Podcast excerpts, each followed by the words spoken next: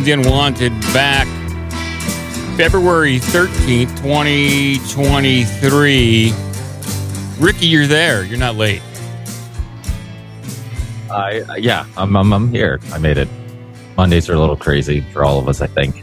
But uh, yeah, another Union Unwanted. Uh, we have been doing it our regular schedule. I know we announced that we might be switching it up. We're still uh, figuring out what uh, day and time works best for everybody. So please just keep checking that RSS feed and our Odyssey channel and Rokfin channel for latest updates and episodes. And um, check out the Union. Does the Union Unwanted URL still work, Mike? I, I think so. It goes somewhere. So. I'll, I'll double check that. but uh, yeah, check that out. And uh, and today, another Monday, tons of things to talk about. Right? UFOs. Who? I mean, I actually I wanted to get Mike's opinion on this. What's your opinion on uh, what's going on with all the UFOs? Is it just a distraction? Is it Project Blue Beam? What's going on? Well, I, I suspect you're talking about the you know Chinese spy balloon from last week, and then the most recent downed object that was over Alaska over the weekend. Then another one over uh, was it Lake Huron? Not but uh, 36, maybe 48 hours ago.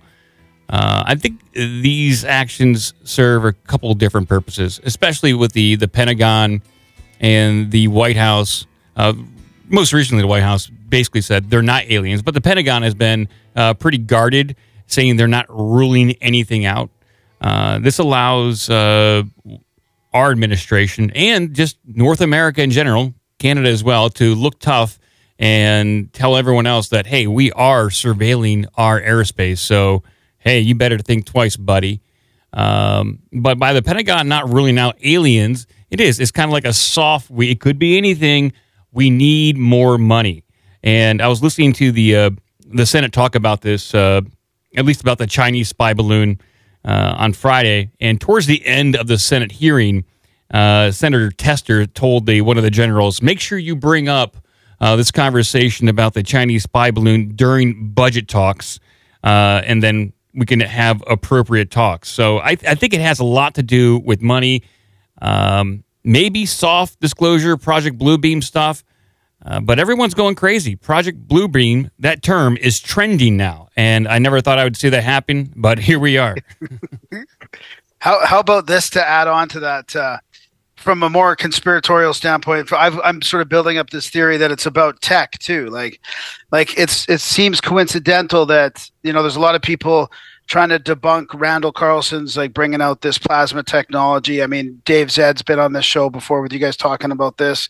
You know, there Randall's saying that this stuff is going to the Indian government and the head of some uh, some corporations for licenses. Like it's already been tested. It may be out there so far that they can't really put the lid on that bottle. So all of a sudden they're calling these things objects. So I was going to ask Mike, like, why aren't they using the terminology that they they're supposed to be using now, the UAPs that that whole you know that whole report was based on they're specifically they seem to be trying very hard to call these objects even though like it slipped out and the canadian air force dude said they're a, it's a balloon and then the reporter got all pissed but they're calling these objects so in my mind I feel like this also enables them on another side to say, "Hey, we've recovered this tech. We found this this exotic technology. We don't know who made it or whatever, whatever they say about who made it, but and we have to to make sure this is safe for the world and they can clamp down on any other kind of alternative tech that's coming out or they can just use that and get ahead of it um, you know use it to somehow uh, stop this from happening or to or to slow roll it out you know I would have to imagine with this the advanced tech. So we're going on the assumption that the United States government has some really advanced tech and that they've had it for quite a long time. Some like really out there stuff. But I'm assuming not everyone knows within the Pentagon what that tech is. It's probably a very limited amount of people, a very small amount of people that have the full, complete story. And uh, the people that are probably out there in front doing the speaking are told to use certain terms. Uh, I, I suspect that there probably is going to have to be some way they can gently roll this tech out for people to see in some way. And I, I think we will be in a Project Blue Beam full on scenario once it is like round the clock coverage, like the pandemic, where you have CNN uh, bringing on experts, and if there starts to be more clear images of, of these objects. So right now they haven't even done a, a, a PR or a presser. There's been no photographs of of someone standing in front of these balloons like Jesse Marcel's. There has been no marketing campaign yet. Um, so if they're getting ready to roll out this technology, we need to have better pictures and better videos right now. So it's I think they're still trying to figure out how to position this to get the maximum amount of money out of the taxpayer right now.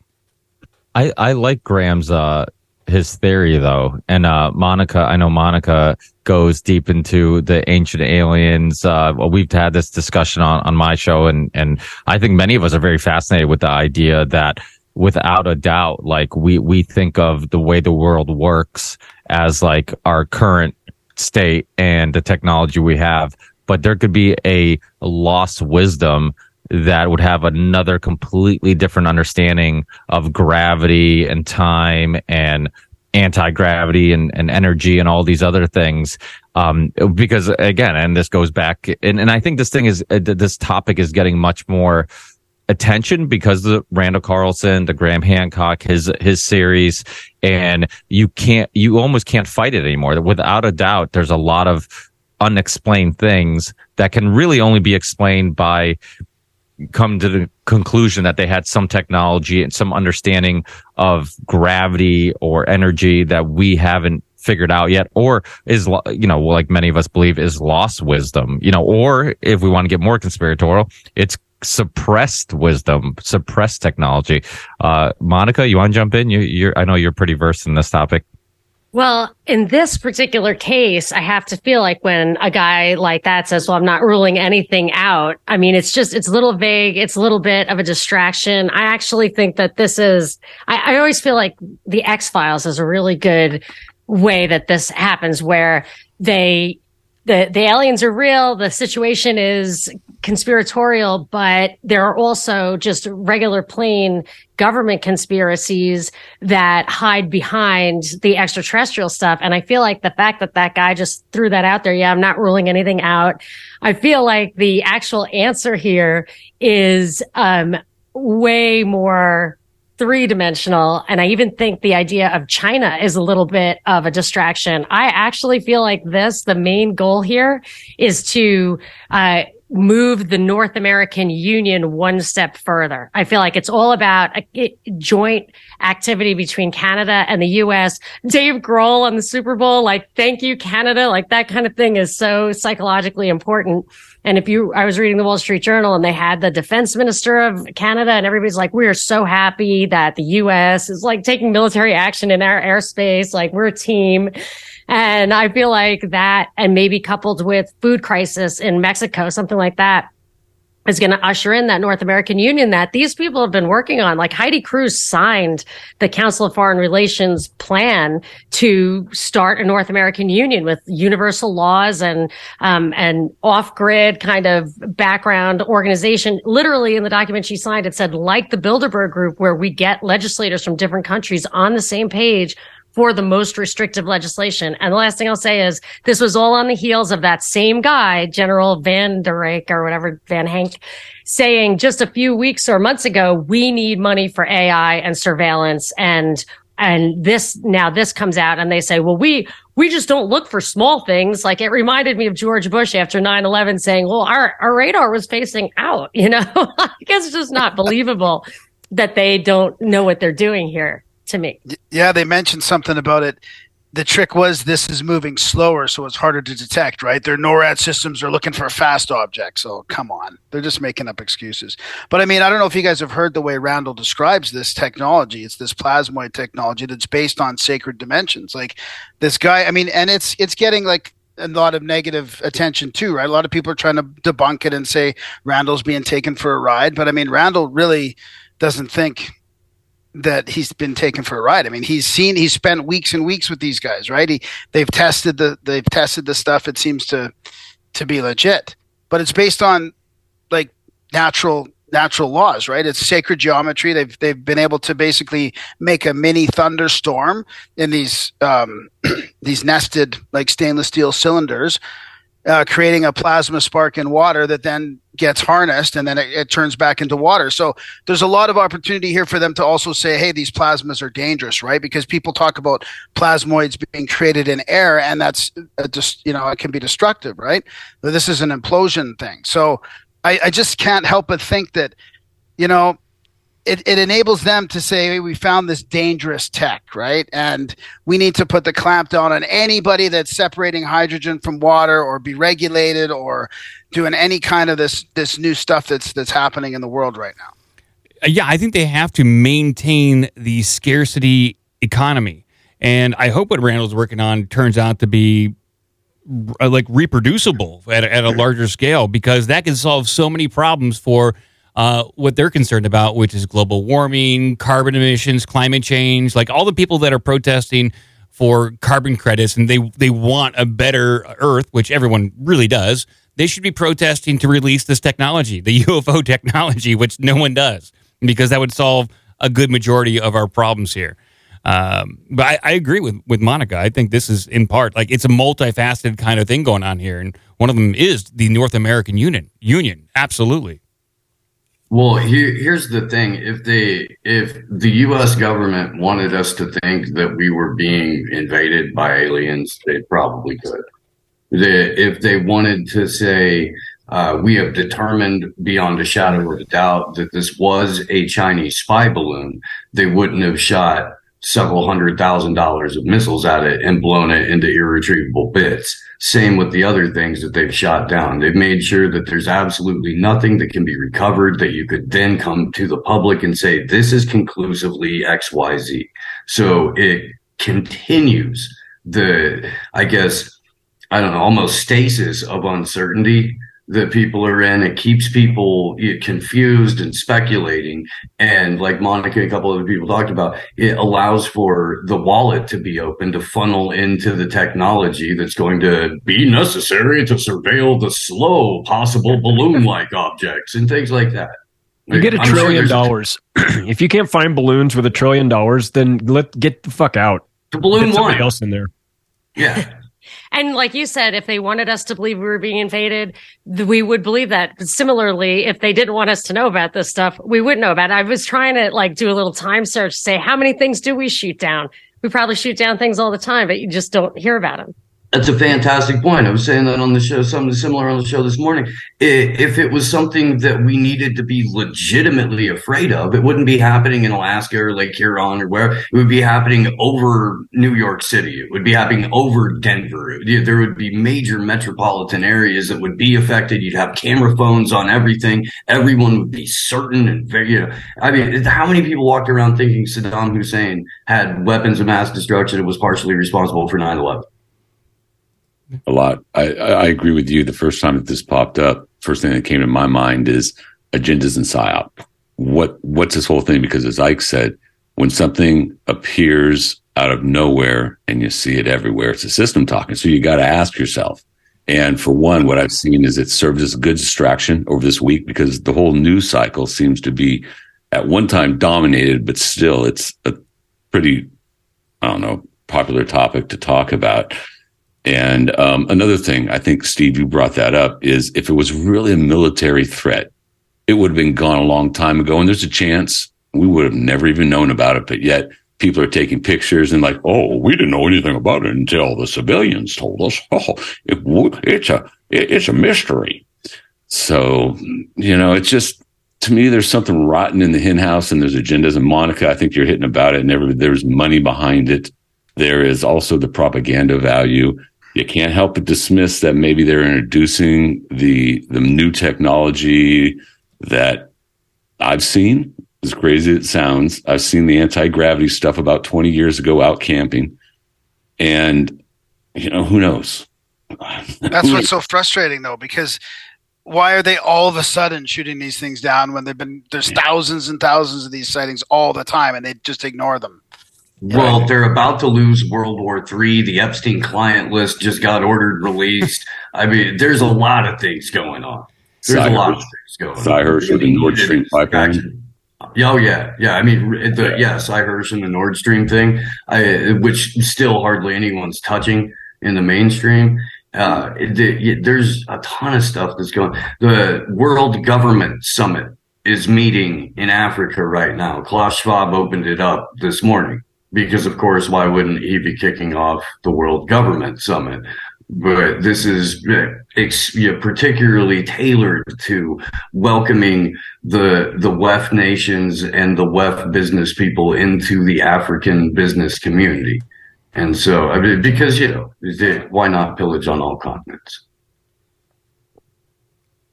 Spread it around. So, why do you think they haven't shot shot down anything else? So, do you think other UFO sightings have been bullshit? Do they not have the capability? Like, what do you think are? Well, that's the thing here. It's like uh, I was talking about this in my my podcast. Like the most famous UFO crashes. You got you got Roswell. Then you have like a Mexican version of Roswell that happened not too many years after that. And then there's one like a lesser known one that happened, uh, I think, in Arkansas or Alabama. But these weren't like taken down by conventional like artillery or missiles. Like by all accounts, Roswell that one was taken down by either a lightning strike or a radar interference, some kind of like uh, like our radar somehow jammed something that was doing. So when it comes down to like shooting these things down, like a true UFO, like a true like a uh, weird interdimensional alien UFO, we haven't been that successful. So these things, I think that either they're balloons, uh, it's our tech that we don't mind destroying, or it's Chinese stuff, Chinese balloons, and they're they're probing our airspace to test our response. And they'll keep releasing a bunch of these because we have to shoot down now all of them now, or we look incompetent. And so they cause us to waste our resources to keep chasing balloons in the sky while they can do other things. Well, it makes me think also about the Phoenix Lights, right? Like I, I'm sure you guys are familiar with Phoenix Lights. I mean, this thing went over the whole city really slow. Nobody heard it.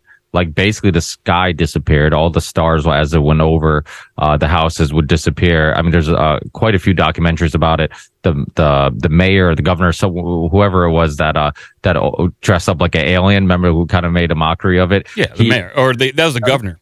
Yeah, the governor. Yeah. He afterwards admitted that he was just trying to uh, people were afraid and he was just trying to make them feel more secure that like, Hey, we, you know, it's a, it's not what it seems or whatever. Um, but nobody shot it down. And if, if like, I mean, that's the, that, it kind of makes me think about that. And it's like, why, if that's the way they handle those type of things, why wouldn't they shoot that down? Right. Cause it was going slow. It was, so it was very easy to shoot it down. It was very easy to get, uh, jets up or maybe it wasn't uh, unidentified. Maybe it was something they knew what it was. Like it makes you just kind of re-examine all these situations. Um, you know, the Roswell thing again, same thing. The thing is, in Roswell, they also said uh, it was a balloon, and then uh, afterwards, initially it wasn't, and then it was a balloon.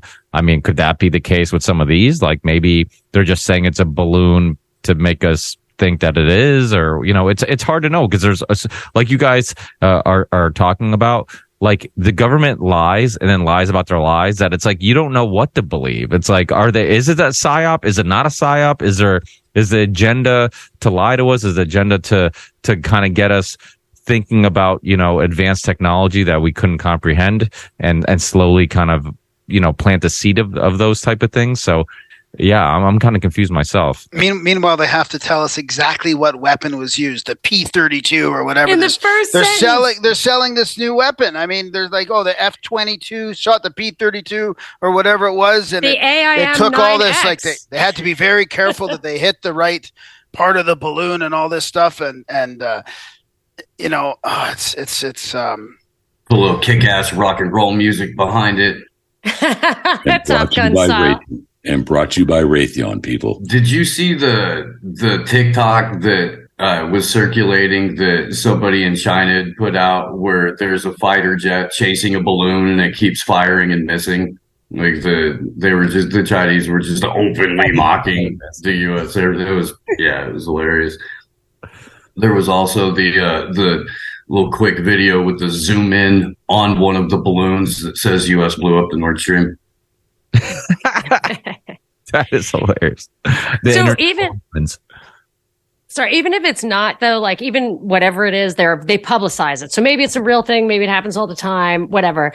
One of the agenda items that keeps coming up for me and this totally serves is like how they they close airspace like that whole southwest airlines shutting down the air the flights that for over the holidays and then Buttigieg or whatever i really literally do not know how to pronounce his name but uh, the secretary of transportation shut down airspace uh, for the faa a while back for like no reason for one morning and they shut down airspace for this. They said they were going to close. It was a danger to civilian airspace. And I feel like they're changing our whole profile. Like we're going to a new phase of we're getting regionalized. Our mobility is becoming virtual. So they used to want us to be able to fly around. They subsidize business travel, all that kind of stuff. Now, and there are big, big players behind like the 15 minute city and stuff who want workers to be virtual. They want a global workforce. And part of that is the air stuff they want to shut that down. And they're also, this was in the World Economic Forum recently on their website, they're, they want to introduce electric planes.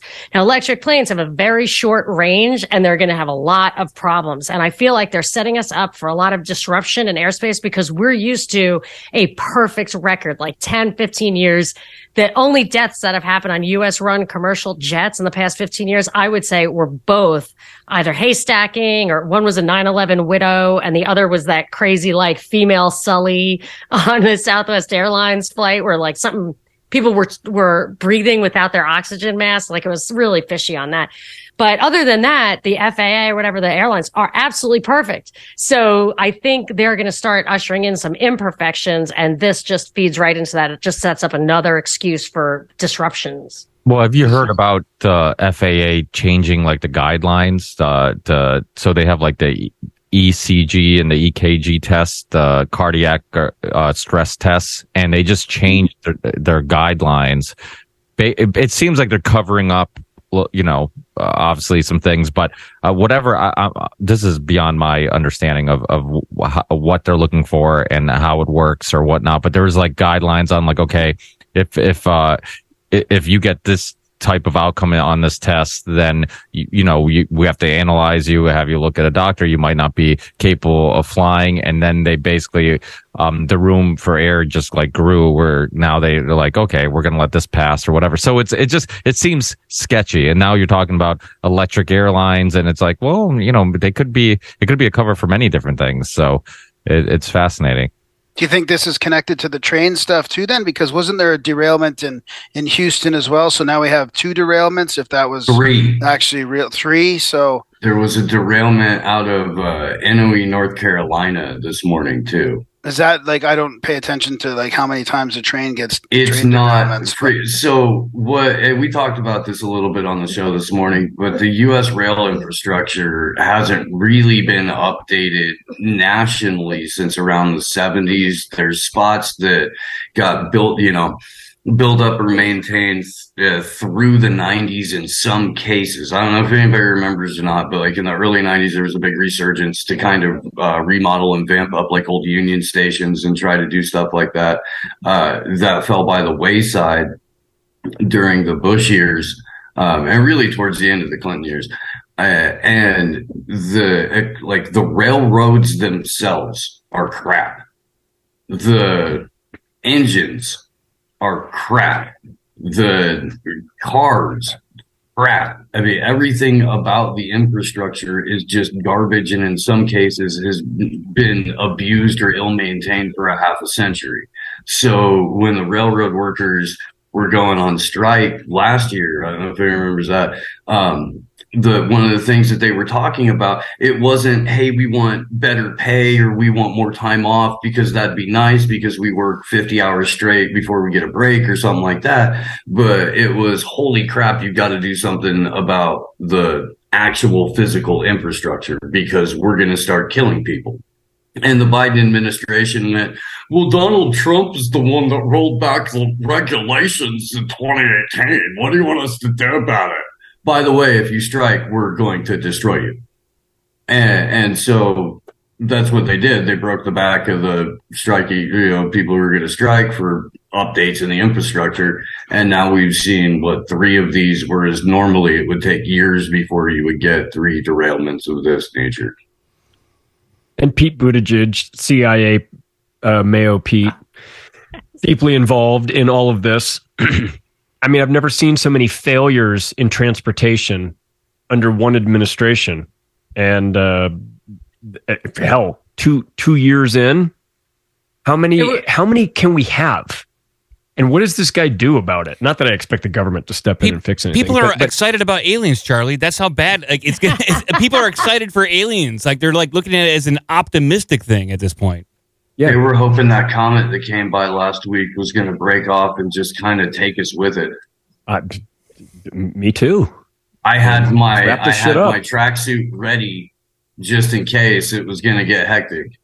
Yeah. Did My It Nikes. explains why Booty Gig got that job because I was thinking, why are they putting such a heavy hitter, deep stater on the Department of Transportation? Of course, I mean the climate change thing does make it important, but the fact that he's he's making sure this stuff is all going according to plan and the the whole thing i did this a couple of shows on the transportation stuff on the world economic forum website right now and the it's also with the rail strikes. I was like, what's that all about? And a railroad worker emailed me and said they are trying to cut in half, like crews from two to one, which of course eliminating human beings and putting in the AI. But there's another thing they're promoting, which is like that the trains should be these modular, um, like magnetic almost. So each train, nobody's in it and they, they break apart at different places. But to have a, to have a system like that would be a complete change in the infrastructure, complete.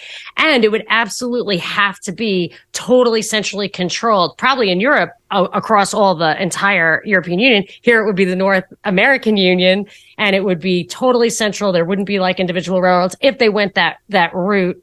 I don't know if that's a real goal or just an option, but it feels like all the transportation is, um, you know, part of the agenda right now. Well, here in California, they still can't even finish the rail to nowhere, the high speed rail. I mean, literally, it is out in Cowtown, and they can't even get that thing going. So, I mean, sorry for me being pessimistic, but how the heck can they? If they That's can't, great. They did manage to burn out most of the people that were in the path of the proposed high speed rail, though. So Yeah. they got that done, That, Uh, yeah. So don't say they didn't do anything. right? That's true. And don't say they use green Chinese lasers because now that's a real thing. Yeah, well, everybody is like Mike. You said it; they're distracted, but the UFOs are going to save us, and ooh, Chinese spy balloons, and next week it'll be another shiny ball, and the people will look that way, and they won't think about anything. The machine will still keep turning and turning and turning. It's Meanwhile, they're openly invoking Satan and freaking opening a portal to hell and shit. Whatever the heck was going on at the Super Bowl where they were running out in the hazmat suits. They had I think they were sperm. I think she was a fertility goddess. Was she, I thought I demon thought that she was surrounded by white cells and she was the red blood cell. nice. That's That's, a good one Mm. too. one of y'all need to have Freeman on there and have him break it down. Right? Right. Well, when I saw the Satanic Clown Show with Sam Smith, I think that's the one. I'm like, the dude doesn't even have talent. I'm listening to the music. Okay, it's auto tuned. There's a few things. I'm like, well, the quality of the music sucks. And then you see the Satanic Clown Show. And at at the end, all those people go up there and they push him back down to hell. And then we have the and um, everyone went Bill Hicks was right. Bill Hicks. Yep. And then they have the Super Bowl show with Rihanna coming out. Everybody's dressed in red. You know, everything seems to be in red now these days. Joe Biden had that weird ass red horror backdrop when he gave the that one speech last year. Um, yeah, and then it's been like that color red for all of the celebrity events going forward. It's been like the exact same lighting, and now the costumes are all like the same red plastic. It's mm. probably vegan though. It's probably vegan. Hey, Pretty close. it's not blood. You're It's saying custard. Yeah, exactly. Well, you know, when when you look at it, symbology, color, and stuff like that, it means a lot, especially to those people. You know, the color red. There's a reason why it's red. When you, Steve, you're talking about when Biden came down. There's an interesting thing that I picked up on as him and Jill are walking down that long ramp. There's just a couple seconds when they go into the shadows, and out of the shadows they rise right in front of the podium Mm. and knowing what I know about production and everybody else is. That was not done on accident. That was done for a reason, as if he is the new God rising out of the darkness. Maybe just they just that- had to unveil a new Joe Biden to the public because the last one got a little bit. They was starting to bite kids instead of just snip them. Yeah. I just know that my God wouldn't shit his pants in front of the Pope. You know what I mean? No, that's bad optics. Bad optics. America can be described in a word. It's a- well, today I went. I went. I got my- 81 million votes. today I went, I got one, my first filling. And so my face right now is pretty numbed up. And I was sitting there thinking, hmm, now I know what Kevin Fetterling must feel like. Hmm. Sorry, bad joke. But I mean, when you look at that, if you want to look at the state of politics, okay, you had Dr. Oz, and I'm no fan of him, you know, but he's a surgeon. The man's, you know, say he's brilliant. He can string a whole line of sentences together, and then they bring up Kevin Fetterling, who is a stroke victim, who can't even understand the people he's talking to without having technology. And the people voted for him. That's sad. That's really sad. Yeah. But but also perfectly fitting for this administration. You know, are you qualified for the job? Not even close. Perfect. Then you're our guy. Or you're you're you're you're Kamala Harris. What show? Uh, tell us about your your previous history and all the uh, outstanding work you've done. Well, I blew Willie Brown to get. Oh, fantastic. That'll that'll work. You're a you're and you're a woman of color. You you say. Great. I also Uh, like buses. yeah. Yeah. You just take off. Yeah, it's like incompetence is elevated, and we're supposed to clap because it's all stunning and brave. We know that, and and actual productive people that have real skill sets um, that may be in the government. And I have no love for government. I fuck. I just got back from an anarchist convention, um, but but but let's be honest. Like you said, D- D- Dr. Oz, he is World Economic Forum connected. He is technically more qualified for the job. Uh, now he might be putting installing some agenda, but it is undeniable that he is more qualified for the job. But the people of, of Pennsylvania said, "You know what I'm looking for in our in our senator? I'm looking for a guy that can't string four sentences together, and and when you turn on the microwave, he pisses his pants. You know that's what I'm looking for in a guy.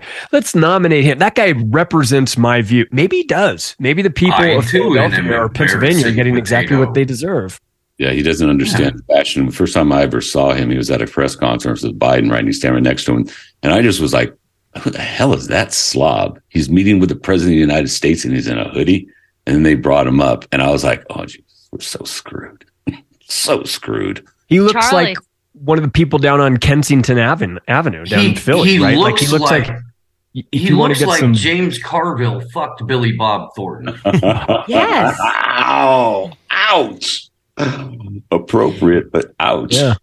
So Yeah. I think that the the Me John Too thing, like here in California, actually, I think Professor Bankman spearheaded this charge to get that a woman has to be on every board, and ultimately they want like two women on every board. It's like a law, and uh, I after a while, it's like if you keep doing that, because I know you know I know people who are really qualified in business, and um, there are little boards you can get onto, but they can't get on any boards because anything that opens has to be filled by a woman. And uh, my thinking was, well, if you do that, if you don't allow the really qualified people on the board, say there's one guy on the board who's qualified, not guy, but like one person, and everybody else doesn't know what the hell they're doing. Well, that guy has all the power. The board is there to check the the judgment, the power, the self interest of the CEO of the other board members, and I really feel like I think it goes to the original idea was. Um, Mencius Moldbug, whatever, would say with the cathedral, like the idea of DEI is to get people in place who owe you, who aren't there because of merit. They couldn't actually go out and compete entrepreneurially. They just owe you. And whether it is because of DEI or any other reason, then, or, you know, it's the mob boss's grandson or something, you know, whatever the reason is, you have, uh, you get all this concentration of power then in the few people who do know what's going on. I really feel like that's cracking the code on. Like I think that's what it is. Sugar Bear, um, Steve, your your favorite person. She's a My DEI uh, employee who's incapable of of rebutting a sentence without her getting her magic binder out, and uh, so cute, she's a fucking embarrassment. I mean, an, a straight up embarrassment. She is unqualified for that job. So I for for a while I was entertaining the notion that your theory was correct that you put forward on the show one time, Charlie, that she was she was a plant there to expose the incompetence of the administration writ large. But but I kind of like I've I've you know walked away from that. No, it's the it's like it's like they they just realized that uh, that there was they had enough control of the monetary supply. They had enough people on debt slavery. They had enough people brain broken, whatever. They could just parade around these complete buffoons, cartoon villains. Uh, and whatever the dog and pony show that like the literal dog and pony show that is in part of the Biden administration, uh, it's insane the the confidence that hubris gives sociopaths especially when they think they have a little bit of leverage and i'm pretty sure that all we have to do is collectively stop believing that they have the power over us and just use different currency and we'll be fine Well, Right. If you remember when she was announced as the press secretary, that the announcement went, "I'd like to introduce you to the first bl- woman of color, uh, first gay woman of color as press secretary. Her name is who who fucking cares." They didn't start with her name. They started with all of the descriptive uh, box checker uh, checks that that she that she had as the as the reason why they were so enthusiastic about introducing her. And I think if I were her, uh, I would be mortified that I would be like, I'm more than that. But you know, the thing is, she isn't more than that. That's all she is. Remember and it's obvious first- to anybody watching. And she might be a nice person and maybe she goes home and cries herself to sleep. But you know what? Good. Good. Right. Because this is the big leagues and you're a minor league talent that's been called up to the major leagues because you're sleeping with the owner's kid. You know what I mean? That you're you're not there for your merit, and it's obvious to anybody with the eyes and ears to uh, to pay attention to this. And so, but it but again, it's perfectly on brand because if you just look through whether it's Sam Brinton, uh, the luggage stealing uh, dog pup handler guy, or it's uh, stunning and brave, whatever Amanda Levine or whatever Fetterman. the guy thing is that's out there. I'm done being nice to these people. I'm done. I'm done saying, well, I'm not going to pile on. No, no, you're supposed to put the best people in this position. You're supposed to make make sure that the organization runs smoothly. But if I didn't know any better, I would say by looking at this that the intention was to break the system. It's the only explanation for their their overwhelming lack of um experience and and then elevating these people that are marginal candidates at best to positions of high power and we're supposed to pretend like this is fine and that this And is normal and that this is this is okay it's not okay unless you're trying to destroy uh, america which i would suggest they most definitely are And it's not just the government, right? This is happening in corporations all over the place, right? So Oh, yeah. imagine the effect in all the corporations where they have, you know, idiots coming up for for the wrong reasons. It's just it's all going to fall apart. I mean, it's Just look at already Twitter. falling apart, right? Look at Twitter. Expertise. Yeah. Look Yeah. at look at what they what they they had they had they had two thousand people that were showing up there to um, have have lunch and um, sit in a, a cubby hole and meditate and go to the rooftop garden and, and have uh, kombucha and and get their uh, mani pedicure during their. I mean, they were doing no work. So Well, they it's didn't like care because they're they were- they were- promoting the, the they were the promoting the dregs of- message. Yeah. That, that was the point. Same with like anybody, and- and all these spokespeople. They're promoting a message. They have a singular message that they need to get out there, and then their cohorts and then their supporters and the media and social media will repeat it, and then that's the the narrative. That's the reality they want to push. Recently, with the Chinese balloon, spy balloon, and the the UFO shootdowns, the message isn't so firm right now. And I think this is a problem for them because if you go online, I think you see uh, conservatives, liberals, Democrats, Republicans, all talking about aliens in this very similar way. It's kind of broke down the barriers because there's no firm narrative right now. And uh, just recently, um, uh, Jim Himes of the uh, the Select Committee came out and said, uh, all of a sudden you have massive speculation about alien invasions and addition in, in addition to Chinese action and Russian action. In absence of informations, people's anxieties lead them to potentially destructive areas. So I think with this op- with this UFO UAP stuff, they're going to use it as another opportunity for censorship and creating a singular narrative because if you choose to talk about aliens and or UFOs in a destructive way, you're harming America and the world. And they can't even get their story straight No, either. I they mean, don't. even right, even right away, like even the initial few days of this, they're all all over the place. Yeah, Oh, it's not it's a balloon. Oh, it is a balloon. Oh, I Justin Trudeau saying, "Oh, I ordered them to take off and shoot it down." Meanwhile, they were in the air already. Like all just all kinds of little, just little things like that. it's a weakness and you can see that like when they're confronted with something that is kind of unknown like only 50 people in the united states knows like the full scope of everything um, you can see it's a it's a weakness and you can poke holes in their stories pretty easily and they probably don't know how to react because they haven't been given a piece of paper to read off of Did anybody see the thing where uh, a couple of years ago there was a movie called White Noise about basically the exact thing that happened with the train derailment and explosion Yeah. in Ohio in the town that it took place in Ohio and there's Oh people my who God. were extras in the movie who were just like I that. didn't think we'd be living it and CNN is the outlet that discloses this which is super weird to me And I heard Netflix was pushing it recently Yes! before the accident. yeah i saw it I just watched it Yeah. first. I was like, is that? I just saw the news. I was like, that's just like that movie I watched, but that movie was old. It can't have anything, but it was totally pushed on me. You're absolutely right. Yeah, that t- train derailment in Ohio.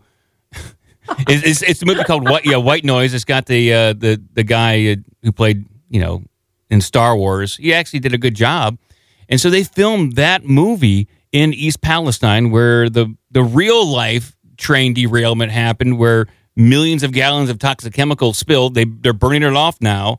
But in the movie, it was it was a train derailment that created a toxic cloud where people in the movie were told to leave the the town to escape, but in East Palestine in real life, they're not being told to leave.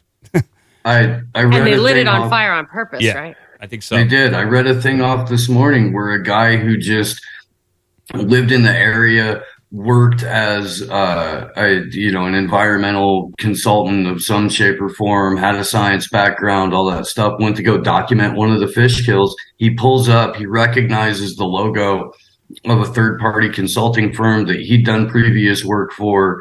Uh, he gets out. He's got a little camera they hop out immediately after a dude blocks him and he's like, Are you the media? And the guy explains, you know, I live here. I wanted to take a couple of pictures, grab a water sample. Uh, it's, you know, have back. And they basically told him, Look, the National Guard's right up the road, and we already put them on alert because we saw your cameras. So you've got a couple of seconds to convince us that you're not documenting, you know, and basically what they they wanted out of him was to know that he wasn't a journalist, to know that he wasn't going to take any pictures of them while they were there doing the same thing that he was doing, which was collecting samples, documenting the fish kill. And then they told him he couldn't take any pictures until after they had left. After the fact, he realizes, gets home and realizes uh, not only did they try to prevent the media from documenting this and threaten them with arrest by the National Guard, but the number that they gave him when they were trying to buddy buddy and talk shop with him was for Norfolk Southern's liaison office. This third party environmental consulting firm was sent and hired by the railroad company to go and produce the report that's going to tell the people that live there, oh, you're fine. You're Just like fine. 9 11. Okay." It's like the first responders in 9 11. yeah. This, this whole wreck, in combined with the movie thing, it's like we are in a simulation. It's like the simulation needs like a little plot point, so it, it looked at a movie and it reproduced it for us to to experience. It, I mean, and it just feels like that. And the the whole UFO thing recently feels like XCOM UFO Defense, a game that came out in the '90s. it's ramping up the same way. It feels like uh, reality is breaking down even more and more. It seems when more and more coincidences start to happen, it, just totally unexplainable. It feels like it's a simulation. Well, they Well, what do you- ramped what up do you the Hadron Collider three times to what they normally ever ran it a few months or last year. We we did a whole did a whole thing on it. Pretty Well, what do sure you guys- the result of that. What do you guys think about uh, China came out and said they shot something down too? And then wasn't there a couple other countries now? Uh, Russia so said it's they, also Russia said they shot one just- down. So how how does that play into this whole thing?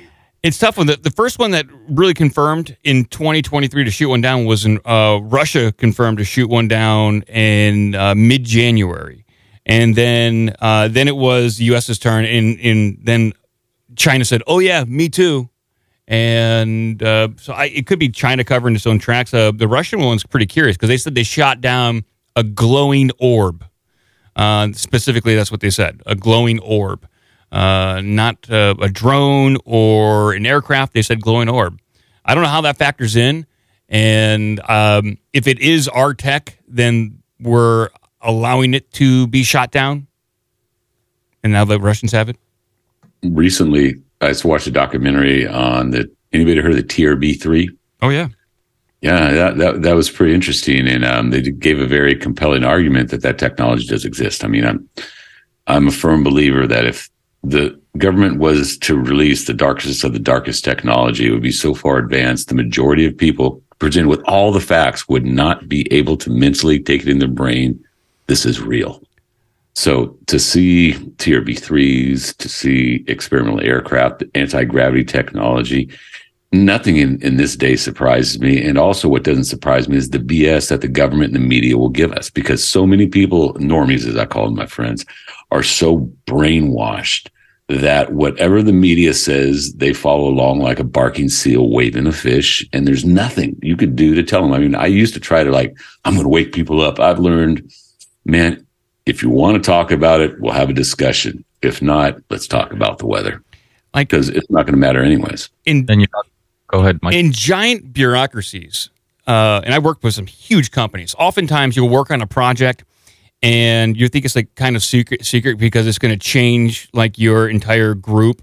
Um, you find out someone a few buildings over is working on, on the exact same thing, and they're doing it a little better or in a different way.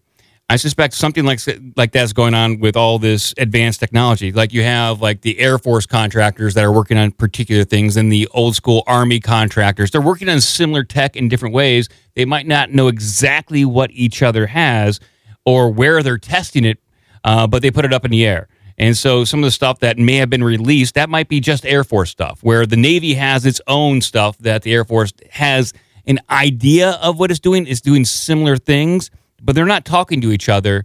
And so they don't know exactly if they're developing the exact same tech in the same way or if they're basically basically competing to a certain degree with each other. And so they might be releasing the same kinds of things just on their own accord.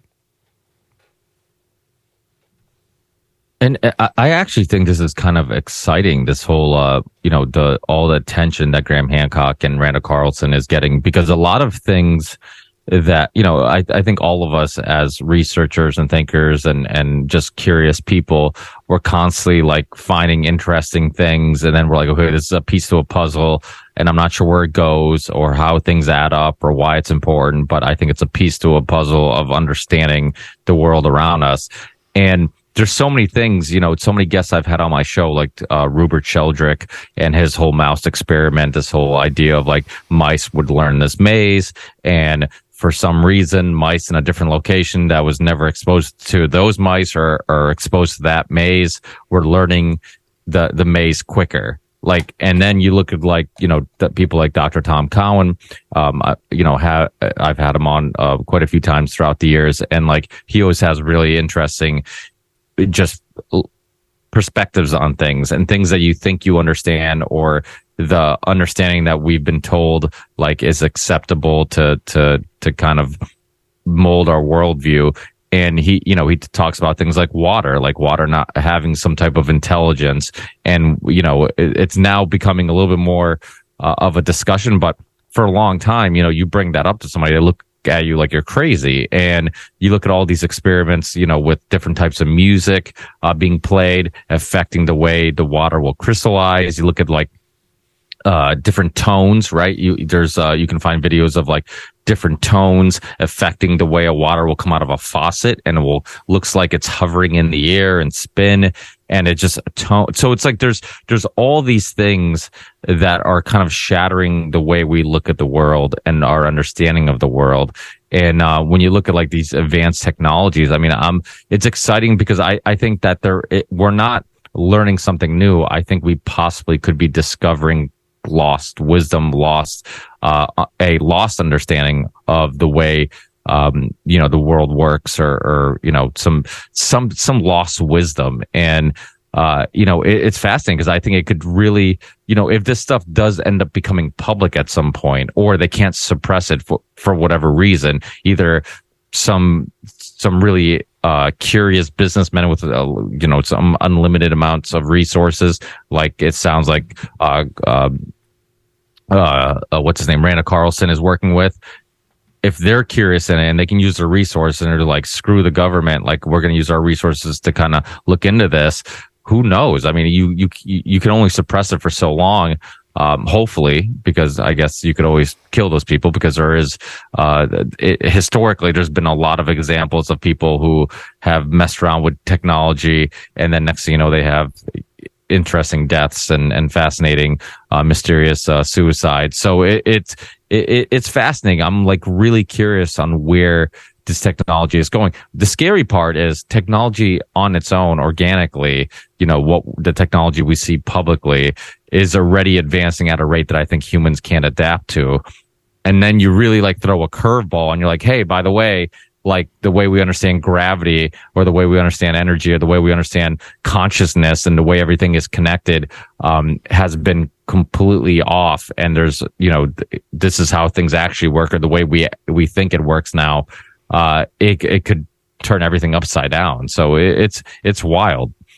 I don't i don't know if people are ready like to like if you tell like a casual person you're reading about the intelligence of water, they're going to think you're Looney Tunes. Or if I tell somebody, yeah, I was I spent my weekend reading about the the Nazi occultism and how they channeled these entities to get information to build their wonder weapons. And if you tell that, they're going to think you're crazy. But that's stuff that really happened. And the more you learn about the the darker pieces of history and how some of whether it's ancient civilizations that developed technology or uh, the Nazis, that's still in existence. Like someone does have access to that knowledge, and they, I, I I believe that the Nazis did get away. Like the a good chunk of the the uh, higher ups in in the Nazi regime, they they continue to exist. Uh, South America, Antarctica, and they continue to exert their force and their influence over people that run the Economic Forum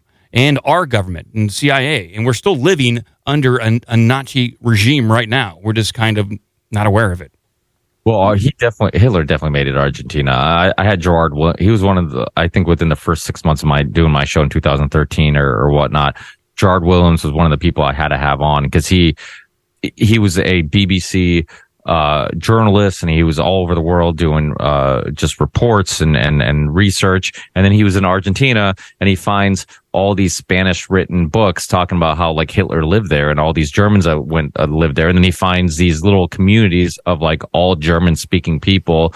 And he's like, okay, there's something wrong here. And then I'm, and, and this is the thing about a lot of historical events that we just kind of accept to be true is that we always assume somebody else has done the research and done the fact checking. And if we're all regurgitating this, it's because somebody's done the research and this must be, you know, the accepted truth. And the Hitler story is a perfect example of it because he did that. You know, he he was uh, a victim of kind of do, that type of thinking, and then he's he's like, wait, all these people are saying Hitler lived here and that you know he lived in this community or whatever, and uh and there's like maids that he interviewed and all this stuff. And then he's like well let me look into the official story. And you find out there's zero evidence that he actually died in germany. And yet everybody's regurgitating that. And i kind of agree with you mike. Uh i you know i've pondered on this a lot and i've gone back and forth. I would not be surprised if there's some type of agreement because obviously we're all aware of project paperclip and and and all that type of stuff that there's some type of agreement that's like okay we're gonna have to fake your death you know, because if we don't, you know, the the the Nazis are never going to give up. We're going to keep fighting, and it's going to be endless. But you're basically going to lose. So how about we fake your death? We let you escape, and then but publicly we say, you know, you died. You said you had a suicide or whatnot, and and that way, you know, you can escape, and we put an end to it, and you stop fighting, and you know, so some that could happen, you know, and um, when you look at just historically, every war has had a lot of fuckery and lies, and it's uh, what we've been told is typically way often from what really was happening with backdoor deals and conversations and, and whatnot. So who knows? But I, I think, um, you know, also the idea that that people will have a hard time uh, accepting this stuff, like the advanced technology. I think that that's why Randall Car- Carlson and Graham Hancock, his, their work is so, so important because these conversations are becoming more acceptable because of them. Because the, the water conversation, like you said, if I had a conversation with somebody uh, about that 10 years ago, 20 years ago, people are looking at me like I'm crazy. And now because people are looking at because ancient aliens was kind of a show that people laughed about. Like yeah sure you know well it's funny it's fun. It's like a, a guilty pleasure. Like oh it was fun to kind of entertain those things but you didn't take any of it seriously. And now they're like wait wait wait pump the brakes. Like you should be taking this seriously. And maybe there is something there that we don't understand. And uh and because of all these places that they're finding all over the world and and till this day we st- there's still tons of debate about like what technology they used or had access to to to build some of these things, I think people are much more open minded to like the only explanation explanation must be that we have no explanation. There's something unknown about our past, and uh, and I think because of that, people are much more open to these discussions. I could be wrong, but that's just my personal opinion. Well, and the and the good thing is Randall hasn't backed down from the the esoteric nature of this technology. He he's embraced the fact that this guy said he got it from reading Sanskrit text, right? Like it's the Vajra, Randall calls it. It's based on, you know, like ancient wisdom and this this technology is based on sacred geometry. I mean, so that's the perfect genesis for for people genesis story for people like us who are sort of into both the ancient wisdom stuff and and all this other stuff. It's like it's it's bringing that forward into into the modern world, At, but it's also you know makes it easily debunkable or, or not maybe easily debunkable, but at least it, it gives people some fodder for for trying to destroy it as well because they're talking about how it could be used for all these different things, right? This one, so they're like, well, he's all over the place. He's saying it could be used for all this stuff. Well, you know, they've tested it on on vehicles running on water. I mean, uh, apparently, so it's it's exciting. It's super exciting times. Like I, I, just love how it comes from that source and not you know, and, and how Randall's embraced it. He's like, wow, this is this is what it is. He's not trying to hide it or anything like that. I, th- I, I think people are ready for for like the ancient technology and a rewriting of of human history. Like uh, people are, I think, ready to accept that there was a civilization pretty advanced about ten to twenty thousand years ago. They might not be ready for uh, Hitler searching for Hollow Earth to find uh, s- secret technology, which he was. He was looking for Hollow Earth, and he may have found it. Well, well what was once called technology was once called magic is now called technology. And when you, you, you Graham, you brought a good point about um, how Randall's talking about these creations based upon sacred geometry.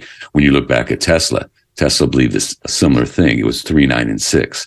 And throughout that, you could really see the natural order and natural laws. And when you get into the occult, and I mean it's in a general hidden sense, that information I believe exists and has existed over time because when you trace back the history of where did they come, where did the Thule Society come from, where did the OTO, where did um, Madame Blavatsky and the Theosophist, it all goes back to the same place. It kind of pinch points at the um, Templars for Western occultism, but from there it goes down to ancient writings from the Sumerians, from the magic of the Egyptians, is how they built these temples, and through these ancient societies. And I believe that that knowledge is in existence. It's getting passed down, and possibly we might be seeing the revelation of the method where they're starting to release a little bit of this and get us people, sheeple mostly, kind of conditioned so that eventually they can introduce this. Now, as far as disruptive technology, what's it going to do to the oil companies and all these things, the current power structure? Because, say, hypothetically, someone was to build a Wardenclyffe Tower and bring wireless technology that was free from the ionosphere, put it through the ground in the air. So everybody, there's no gas station. Everyone has a little box that they put on the back of their car and it runs on electricity and it'll run forever. That will completely destroy the current economic systems, the power structures that they have. And everybody on this call knows those people up in power, those psychopaths, that 0.111% ain't giving up diddly. Unless well, okay, so let's let, let's look at it for a second like this because you said what we call technology used to be called magic, but it has the same general hold over people and the same general effect over people. So if you have gone out of your way to let's say limit the water supply and make it so that water was becoming a scarce resource, if you were then to have this technology and capture this technology and you had a a dominion over the water you would effectively be the purveyor of the magic and or god if you the same way with electricity where they're trying to make it so that everyone uh, can't use wood can't use gas all of that stuff It only uses what's provided by the state grid. Well, if you're going to have your electric car, if you're going to have your electric right. batteries, you're still 100% dependent on the captured technology. Yeah, that's true. Um, that's uh, that's who I think is going to it would stop it more would be the greenies, right? The people that need need the carbon credits and the car, you know, need to tax us for all that stuff they don't want this to come out either, right? I mean, that would ruin their whole plan. All of a sudden, we start getting greener automatically. I mean, and they're greener in their eyes.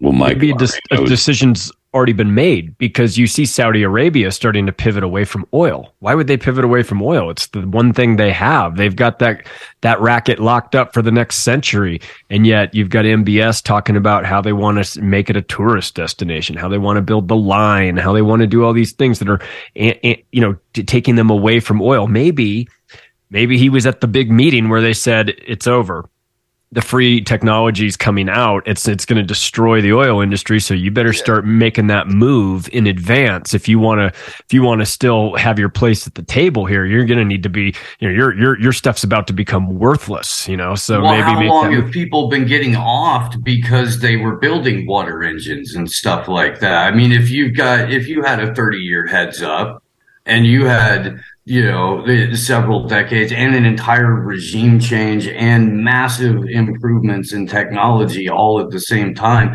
you would be, you would be early in on let's transition away from a couple of these products into a couple of these products. And I'm sure that, that at least a couple uh, of the Saudis were in on that conversation. Well, that's the thing. Like, uh, how much technology that we're aware of has been suppressed? You know, the stuff that we know. You know, you look at the light bulb conspiracy, uh, plan obsolescence. You look at uh, that great documentary Gas Hole about, you know, the cars and, and also the documentary Pump that goes into how Henry Ford said ethanol was going to be the future of fuel because you didn't have to drill for it. You didn't have to look for it. You can just, anything that ferments, you can make, uh, fuel out of and, and how that, you know, ethanol was suppressed, the diesel engine, how it was supposed to run off peanut oil and, and vegetable oil. And then, um, they basically just threw all that history out the window and like, no, it's supposed to run off diesel fuel. And, uh, so historic in the trolley car conspiracy, right? You look at, um, the trolley cars and, and how DuPont, GM, and Firestone, I think a bunch of them got together, had a front company, bought all the trolley cars before they, it really started getting popular nationwide and then crushed them and then replaced them with uh, gas powered PVTA buses. So it's like, this is the te- technology we're aware of. And Stanley and, Meyer's water car. Yeah, was that the guy who uh, was on like a local news? Yeah, late nineties. Yeah, him too. Yeah. yeah. Who came out and said, "I've been poisoned." and then died. And the two guys that poisoned him walked over his body or walked right by it, just as if they didn't care. Yeah, I, I did nothing suspicious there, obviously, but uh, but I mean that's the technology that we're aware of, and and obviously we we're also I think we somebody brought it up uh the Tesla technology, uh the the free energy, and if you go into like just even the most mainstream Tesla documentaries, they they talk about how Edison you know, didn't like or, or um, JP Morgan didn't like Tesla's research because he's like, how are we going to make money off this? You know, and, uh, and that because he wanted to give everybody free electricity and, and, and all that stuff. And he also had what at the time seemed unusual perspectives on, on the world and how it worked. And, and now you're like, okay, maybe he definitely was onto something and it makes uh, a little bit more sense now. So all this technology has been suppressed so who knows what the elite, for lack of a better term, the, the elite or those in power, who knows what uh, evidence of this technology or understanding of the world has been taken and used in their benefit. I mean, the Tesla papers, right? The FBI,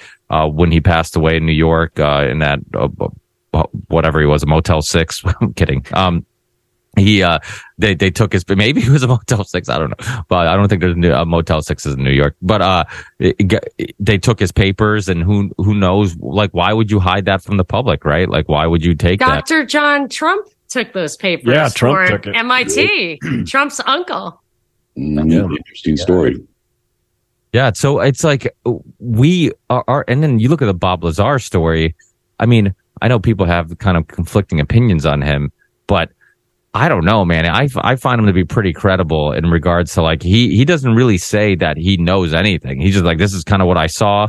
This is kind of my interpretation of, of what it could be, but I'm not, you know, and, and that sounds about right because that's how the government would work. I have two cousins that, uh, live in Connecticut and they're retired FBI agents and they actually met at the bureau. They had offices right next to each other. So naturally, when I see them, I grill the shit out of them and I'm always trying to get information out of them. And they, I'm, I'm one time, um, well, my cousin, he's my cousin, but he's married into my family. His wife is my, my, my first cousin. And, uh, he's like, listen, he's like, when I met your cousin, he's like, we had desks right next to each other. He's like, we had no idea what we were doing. He's like, she had no idea what she was doing. I had, you know, she, uh, she had no idea what I was doing.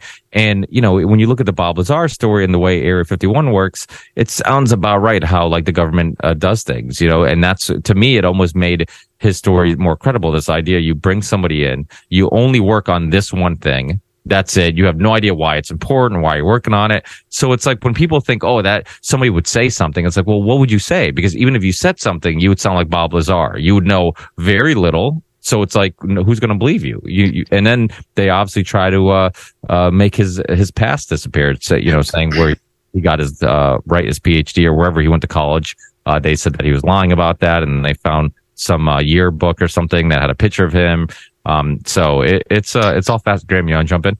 Yeah, well, didn't he also have a car that was powered on hydrogen or something like that? The Corvette. Like if you look look him up online, he was building like rocket powered Corvettes built on uh, on hydrogen, I think, or something, propelled by yeah, hydrogen. He, so he had a jet car. That was the jet car. Yeah, it, it's fascinating. I mean, it's it's all super fascinating. I mean, I, I I really feel like if I could be wrong, but at the rate that we're going and people's curiosity growing, uh, I wouldn't be surprised. And people investing in it, like Randall Carlson's, whoever these, I mean, has he, last time I, uh, I heard him on the Rogan podcast, he talked about how he was going to go public in a few months. I know Graham's pretty, uh, you you know him personally. Uh, is that going to happen soon? Well, he he went on Rogan again, right? You know that, and then Rogan yeah. Rogan found it too controversial to release right away, right? So there's a whole bunch of people basically saying saying, "Hey, Rogan's protecting Randall because he knows he's getting scammed," and then a bunch of other people are like, "No, Rogan doesn't want to release it because it's they're trying to vet the whole thing first before they release it." Randall still thinks Rogan will release it. Is that the episode you're talking about? You did, did you hear about that part? Well, so this is what uh, I know that. So in late last year, he was on. Yeah, right? this. Yeah, and then he he went back on again, and mm-hmm. Rogan wouldn't wouldn't won't release it yet. Yeah, I heard people talk because he was on. Somebody else that he was on with.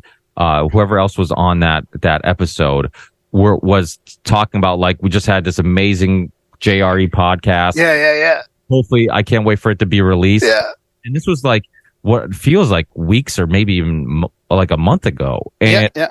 I keep waiting. I keep checking Spotify. I'm like, when's this episode going to come out? Because I'm so intrigued. Because Randall Carlson late last year said, I'm going to go in, in much more detail about this anti gravity and all this other technology that we're going into. So once I saw somebody talk about it on, I don't know if it was Instagram, Twitter, wherever it may be. I'm like, oh my God, they recorded it. Rogan doesn't necessarily always release shows, um, you know, right after they record it, but typically it's like within the week or, or a week and a half, two weeks or whatever. And now we're like almost at a month and I'm like, where is this episode? And then I started thinking, of course, the conspiratorial side of me is like, are they not going to release it? Are they, is it so con, and that's what makes me think like, holy fuck, like what if this information would, Uh, because it's the biggest platform in the world. And if it's, you know, if it's legit information that can't be disputed and it completely opens the door to this whole nother way of looking at, you know, the world around us and, and tech and science and whatever, like it's going to be a huge freaking deal. So to me, it only ma- makes that episode more interesting and probably more credible. Well, that's yeah, that's the other part of it. It could be adding almost like a Streisand effect type thing, right? Like letting this stew for a little while until it comes out might make it make it worse or better. But Randall did admit that it was. He said it was a good episode, but he said it was also a little frustrating because Joe kind of went into attack mode a little bit. Like Randall brought a presentation to go over the technology with him, all the stuff in the technology, right? And Randall kind of kept side or Joe kept sort of sidetracking it to to trying to vet Malcolm Malcolm Bendall himself, right? Like trying to kind of poke holes in. I don't know. I, I don't want to say poke holes because I, but almost like a just focusing on that a little bit more than than they wanted to because they Well, wanted to go into the technology. So. when Alex Jones was on his episode, uh, when was on uh, Rogan, and Rogan was like grilling him and grilling him and grilling him. And I remember a, a later episode, Rogan saying, and he kind of went in detail on why he did that. He's like, when, yeah, when people hear things that seem, you know, may not, uh, and I, I'm I'm not putting words. I don't want to put words in his mouth, but I'm, I'm assuming things that maybe Rogan will accept you know, more likely to accept than the average listener. And he's like, okay, uh, he feels the need to have to like grill them. So then the average listener's like, okay, he's not just accepting this. He's to, and then the grilling will lead to actually it being fact checking it. Acceptable. Yeah, fact checking it. It's like because I remember when they talked about like the Pizzagate thing, right? And uh, uh I think they're you know they were like, oh, you know, it sounds crazy. And then he's like, okay, well, let's look up these emails. Let's look up, you know, and they were literally like going through the emails, and it's like, okay, well, now you can't debate the fact that something fucking weird, some hidden, uh, you know, secretive, uh, language is being used in these emails because none of this makes any sense. And, um, and so, and I wonder if he was doing a slimmer technique where it's like, okay, if I just let them talk, people are going to be like, what? Like, why? How did Rogan not push back? Doesn't make any sense. But if you push back and then they can defend it and they do a good job, uh, going in detail and answering those questions that maybe the average listener might have, maybe he was doing it as a way to basically benefit that side. Or maybe, you know, so sometimes I do find that not just Rogan, but a lot of people will be open minded in regards to one thing. And then, okay, perfect example, not to give them, uh, uh, to, to say names, but a friend of some of ours, and uh, I know some of you guys have been on a show, and he's been on our show. Uh, Alex uh, from uh, the the skeptic. Uh, I'm having a uh, skeptic. What the frick? Skeptico, Alex Tsakiris. when he was on my show, right? And we like we we we went had a little friendly debate because he was talking about how like flat Earth is the most ridiculous concept ever, and blah blah blah. And I'm just like, I to me, I was having a hard time understanding. I'm like, you are so open minded in regards to consciousness and like all these other things. And then like this is like the crazy like you think that's like where you draw the line. To me, it just seemed like it's it it it, it had some like he had blinders on, right? Like some people are willing to accept one thing and then another thing to like, oh, that's absurd or that's too. And I'm just like, well, you know, that's like, if this is true or you think this could be true, why, how is this any more outlandish or crazy? And Rogan sometimes can be frustrating because sometimes he accepts, you know, something like, okay, he's being open minded. And then another thing he's completely closed minded with. So I'm, I, th- again, and I'm just skept, uh, being kind of skeptical of how the conversation went, but I am really intrigued with like, you know, what happened in that conversation and was he being a jerk or was it? But a lot of shit happens behind the scenes too. If you listen to enough JRE, little hints and nuggets come out, you know, and he has said stuff like politicians, like, um, contacting them and you hear about like he, his security and it sounds like he was having like death, you know, some threats and all this. Like there's a lot of, when you have a show, okay, we talked about how, you know, the elite, the powerful, they want to have control of everything and anything that can sway culture or whatever, uh, you know, they'll use it as a weapon. Well, why wouldn't they try to control, you know, and have a hand or influence on the biggest podcast in the world? Like, you have to assume there's conversations about this. Like, we have to, you know, let's, let's sway him this way. Do we know anybody who's close to him? Let's put a, you know, look at all that stuff that was going on during election time, right? Where all, all of a sudden every person that was close to Rogan had an allegation that was, you know, about them doing this or doing that. You know, Brian Callen had to dis- disappear. Go ahead, Monica. Yeah, I had an experience once when I was on radio where it was the Boston Marathon bombing and I, I, don't know if you guys remember this. There was the naked man. There was a video on CNN in the middle of the night of a guy who got arrested in Watertown who was naked, and it was Tamerlan Tsarnaev. And I mean, I stayed up all night and I just compared a bunch of pictures and everything. And even to the point where the pictures I came up with to say like, that is Tamerlan Tsarnaev, Alex Jones ripped them off. I was so proud. But, uh, so that, so I, I, when I did my show, I got, got on the air and I was like, they said that his brother ran him over, that whatever, but he was in police custody at that time. So there's something more to the story. And I did a lot of work on it. And I kept getting, um, you know, I don't know what it was on face Facebook at the time, like how a DM is or whatever, but somebody was communicating with me from the show uh, while I was on the show saying, you know, I'm a huge fan, whatever, but I worry, I'm worried about you. What I really think it's really important for you to just say, not that you're absolutely positive that that was Tamerlan Tsarnaev. Don't say that. Say that you think or in your opinion. And he kept coming back. And I had a lot of weird like experiences like that for that particular incident because I was really digging in.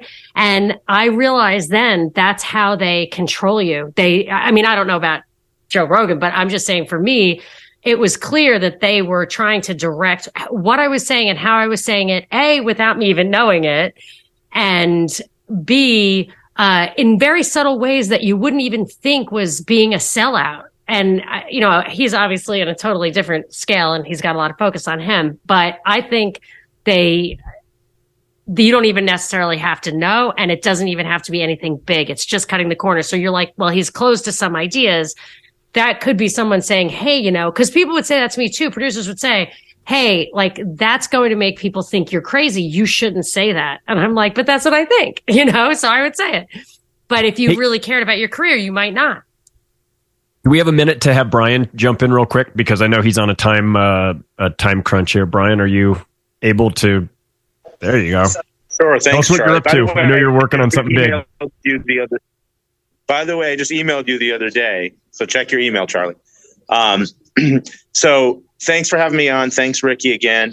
Um, yes, I am at a school board meeting in Caldwell, Idaho. Monica, what you just said though just reminded me. I was outside and it started to snow. We haven't had snow here in like two months, right? So it just started to snow like crazy while we're waiting for in line for two hours to get our tickets. They're making us get tickets to come and speak at a public meeting and limiting it to 60 people. I can talk about that another time, but it just started snowing like crazy. And I said, well, maybe they're manipulating this, right? And the guy next to me didn't know what I was talking about. And started looking at me like I was crazy. I'm like, weather manipulation is real, man. it's like they've been it's doing like it for a really long old. time. I was just joking. Yeah, exactly. It's not a new thing, and it didn't just start with these weather balloons we're seeing the last week, right? Oh, weather balloons. Um, so, so anyway, yeah, it's all it's all a distraction. But I moved, as many of you know, that I moved out of Connecticut last year. I moved to Idaho, right? And I moved to get away from the toxic indoctrination, particularly what's going on in schools. I have children. I have a child who's, as you know, vaccine injured and has to attend public school to get his services. Um, and in my hometown, where incidentally our business is now based out of Caldwell, Idaho, they are trying to pass, and it's up for discussion on the agenda tonight at the school board meeting.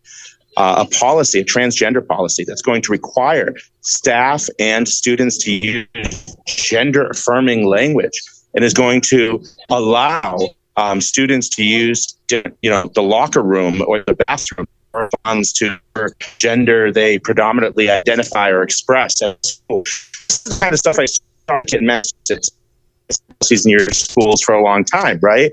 Um, and I thought I was escaping it, but it's everywhere. It's the polls in America have been taken over by this mafia, this leftist mafia um, that is pushing this indoctrination uh, onto uh, onto our children. Uh, thanks, Monica. Yeah, I'll see you next week.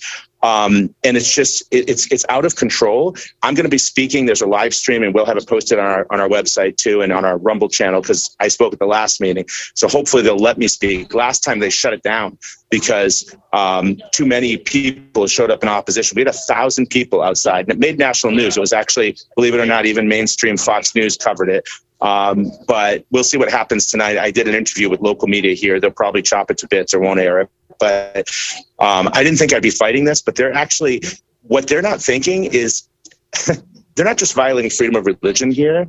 Um, they're imposing a state sponsored religion because they're opposing and opposing. I'm, I'm a Catholic, devout Christian, so they're opposing an an oppo- they're imposing on our children in the classrooms an opposing religious belief. And they're also imposing a content based free speech restriction. Because if my son or if any teacher speaks out and says something different uses the correct biological pronoun for instance instead of the gender affirming one that is a content based restriction on speech which the supreme court has clearly said is illegal. We go back all the way to tinker versus des moines during the vietnam war era. You can't have content based restrictions on speech. And you look at the Bremerton case, Kennedy versus Bremerton High School, that came out of Washington State last year at the Supreme Court, where you had secular celebrations after the game that were allowed, but a football coach praying on the sidelines was not. Well, it's the same thing here. They're going to allow gender affirming language to be used. But if, if, if someone uses the pronouns that correspond to their religion, to their religious beliefs, or uses opposing language, they're going to be disciplined. The teacher will be fired.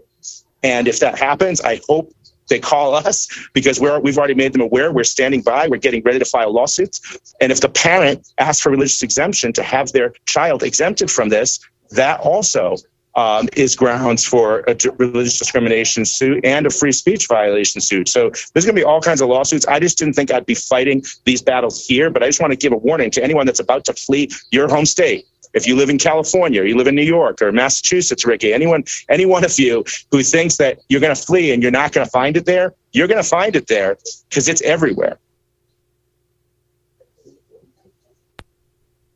But thanks for letting me jump in. I got to run.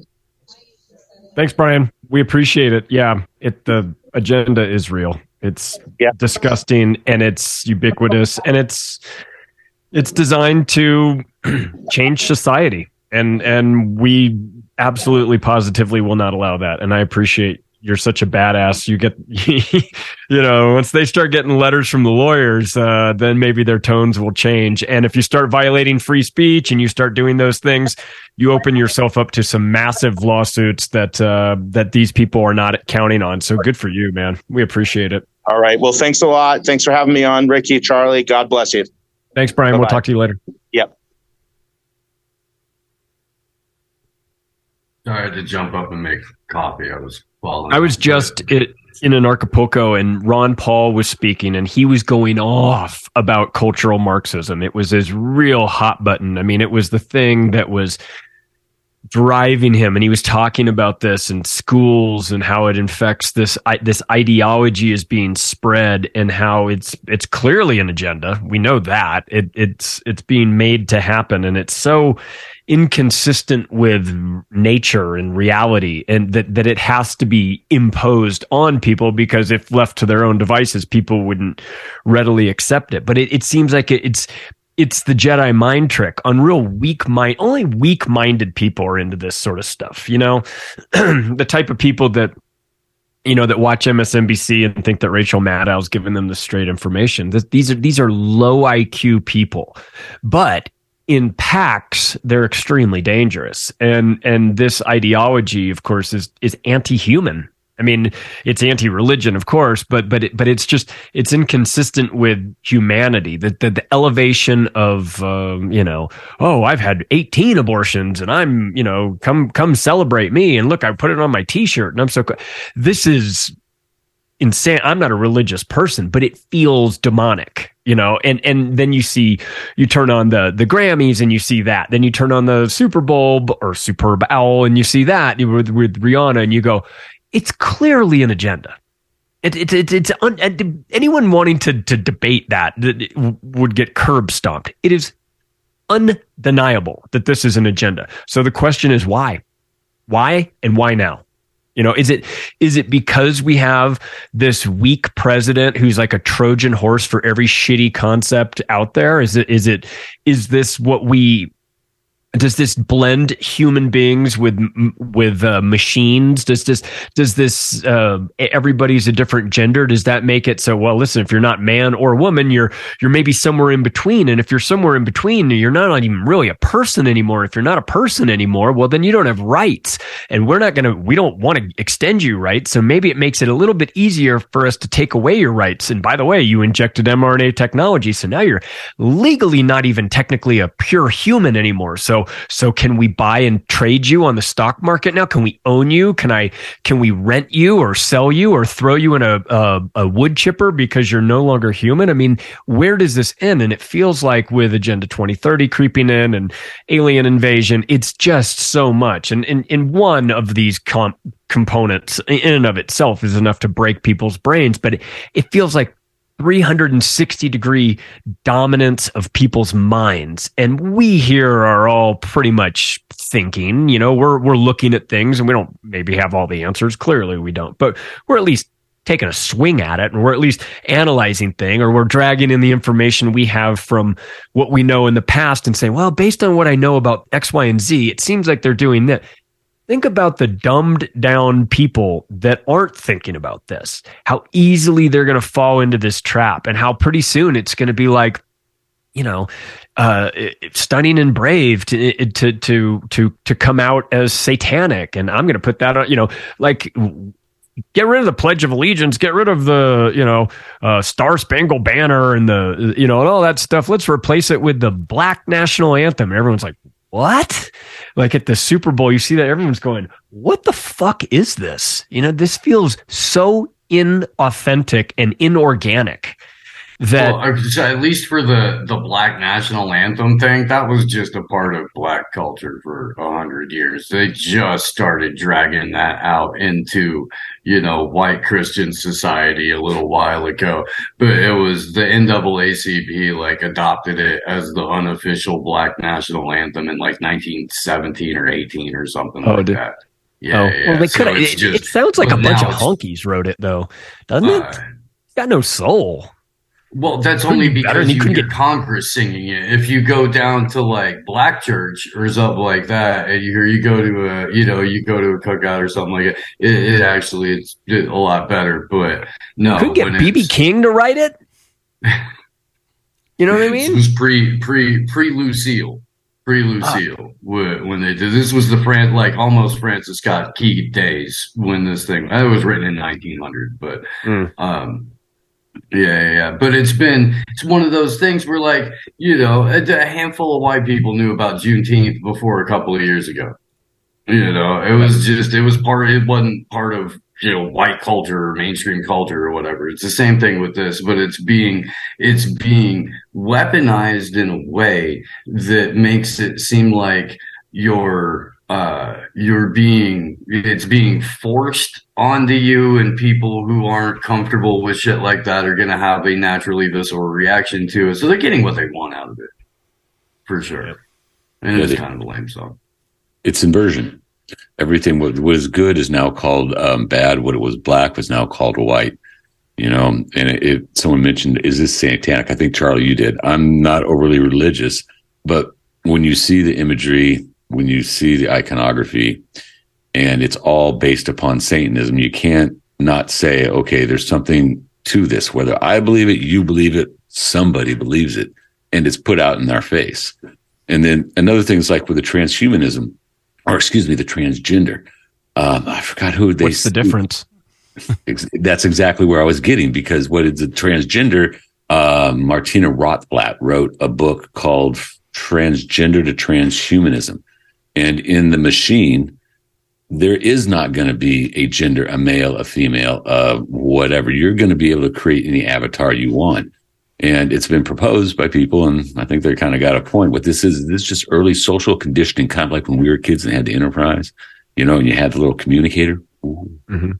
Well, now that technology is old school and it's accepted. So it's almost as if they're trying to roll that out for eventually the transhumanism thing. In the meantime, it's completely destroying the youth because gender and sexuality is one of the core functions of the human beings. And now they're just wiping that out. So you can do anything you want. And they're training these kids at five years old. You know, when I was five years old, I was learning how to tie my tennis shoes and I didn't even know what the F word was. And now these kids are being bombarded by this ideology. And down the road, I think that our society is definitely going to be affected by it in a negative way, just to put it lightly.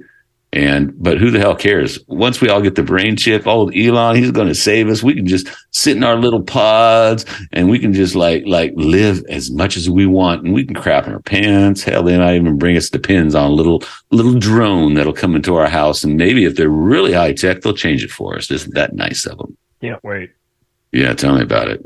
Well, uh, uh, Charlie, was that a uh, obviously we've talked a lot about transhumanism and and how all these these things kind of work in their advantage in regards to the greater agenda. Um, what was like a a topic that maybe you kept seeing repeated or people emphasizing maybe something that you know really stuck out that like wow a lot of people are talking about this as being a a important topic or was there any speakers or anything that really stuck out um, that you know you think you think is uh is worth sharing with us Well, you know, I mean, I love Max Igan. When Max Igan speaks, he comes out onto the stage and he says, I'm going to start this speech the way I start every speech I give at Anarchapulco. Fuck the government. Fuck the government. Fuck. I mean, the whole place goes crazy. There's that theme.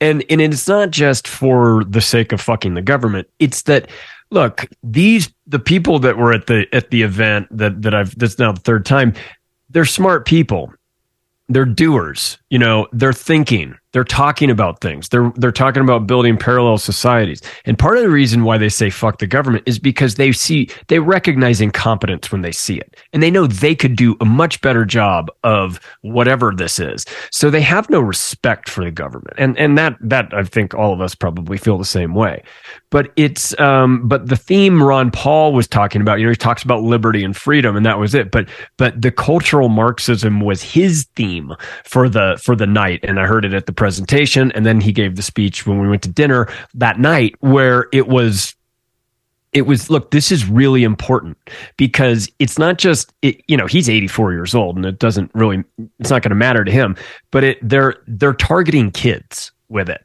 and that's that's a huge problem and when you target kids then you're doing so eh, with the intention of of basically planting seeds that will grow into this ideology. So maybe the ideology doesn't really live right now. Maybe we're laughing at it because it's laughable and people think it's crazy.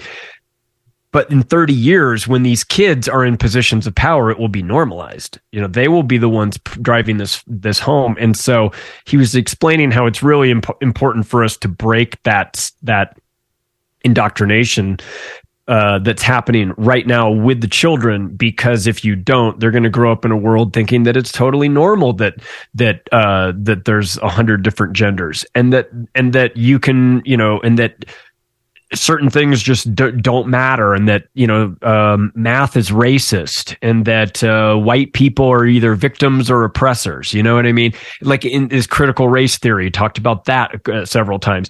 He talked about common core obviously. But th- th- this is a this is a breaking an unhinging of the minds of children.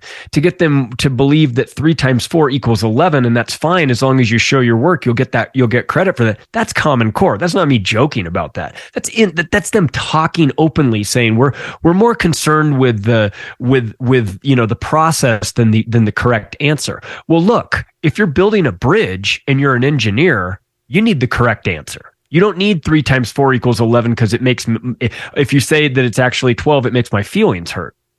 That's crazy talk. That's nonsense. And it's nonsense to us right now. But what he was saying was you get 30 years down the road and all of a sudden it's not nonsense. It's, it's two plus two equals five George Orwell type shit. And if you call it out, then they put you in the padded room. You think it's too late? It's too No. late. No, it's not too late. No, it's it's not too late. But but but it is it is a it is a it is a full blown agenda right now. I mean, it is it is undeniable that they are investing a lot. This stuff doesn't happen easily. To get an entire generation of people to believe nonsensical things takes a lot of effort. And and the fact that they feel that this is with all the things going on, they feel that this is the priority should tell you just how diabolical these people are because they're they're prioritizing horse shit at the expense of real problems that we have. I mean, we have we have kids graduating from high school in Baltimore where two of the kids in the entire fucking school passed math and English. Scored high enough to actually consider themselves proficient in math and English. Two kids, entire school, where you had the average uh, scores below 50%, the average scores. You have people, kids being, you know, we have an education problem here. and the priority is to, you know, focus on things that don't really matter. It's, it's, it's crazy. It's not too late, but we got to hurry. Okay. Let's This is the part where I usually remind people that, that everything we need to do to get out of this, we've already done. And we've already done to varying degrees of success many, many times. And all we have to do is remember that the thing that hinges all of it together for the predator class is the central banking system. And the counter economics is the most revolutionary and violent act of war you can wage against that system. Uh, and so that means you need to, you know, talk to your neighbors and get to know them and build community systems of support that don't necessarily rely on central banks or state infrastructure, Yeah. which again, we've all already done before. Yeah. Well, well, we, this has been a, a, a fantastic discussion as always, all over the place. Let's let's wrap it up with some promotion since Steve's here and just wrapped up. Um, AM Wake Up. Let's talk about it, man. I love what you guys are doing over there. Thanks for having me on Friday. It was a lot of fun. Heck yeah. Thanks for being our, our on the ground anarcho correspondent. Yes. Yeah. Yeah. Sure. Yeah, I really do appreciate it. Uh, we're I I get to do the the best morning show on the interwebs with Boss Jardula Monday through Friday, 7 a.m. to 10 a.m. Pacific time. Uh, please uh, swing by tomorrow, Tuesday. Ryan Cristián, Last American Vagabond, joins us as our third mic every Tuesday. Monica uh, is going to be dropping in in the third hour. Uh, lots of lots of stuff going on. Kurt Metzger stops by more Wednesdays than not. It's been a lot of fun. Uh, Mike has been kind enough to be a frequent drop in on Fridays. If you're feeling up to it, please come through this Friday. Ricky, same every time he gets sports skis holiday, is is right there. Um, uh, and yeah, we do three hours of uh, narrative deconstruction, media deconstruction, uh, apocalypse prep, dick jokes, and, and interviews with the best uh, people on the planet. So it's cool. Come through. It's a great show. I highly recommend it. Um, um, Nature Boy is producing radio shows that people are loving, and uh, thanks for always uh, reaching out to me. I, it's it's my pleasure to join you guys. What's what's cooking over there with you guys? Oh, um, nothing much. Uh, Chuck's done a lot of changes on it. He's brought um, Chris Gray's on uh, three times a week, which is always an interesting show. He's one hell of a researcher if nobody knows who he is. Uh, unfortunately, the show that I was producing, the Wednesday show, well, it got canceled for Chris. So, hey, you know, good move on his part. Honestly, I really do because Chris is something special. And then um, I help him out on just doing right now voiceovers and bumpers and stuff like that because I do do voiceover work and I've done a little bit of work for Mr. Mike over there on one of my favorite podcasts. our Big Dumb Mouth podcast live from Alpha Center One. I think that was it. Hopefully, I didn't get that. I didn't butcher that Close too enough. bad. Close enough for the show. Close enough. And I just want to thank everybody here. Um, I really like hanging out with people who are the smartest person in the room and actually feeling like a dummy because that's how I get smart. And I want to thank you, Ricky, for everything you do. I love all your podcasts, Charlie. I've been following you when you're down in uh, Anarchapulco. So thanks for giving us an update. And at that, I will shut my big dumb mouth and bid y'all do. I've been, I've been really surprising you do voiceover work. wink, wink.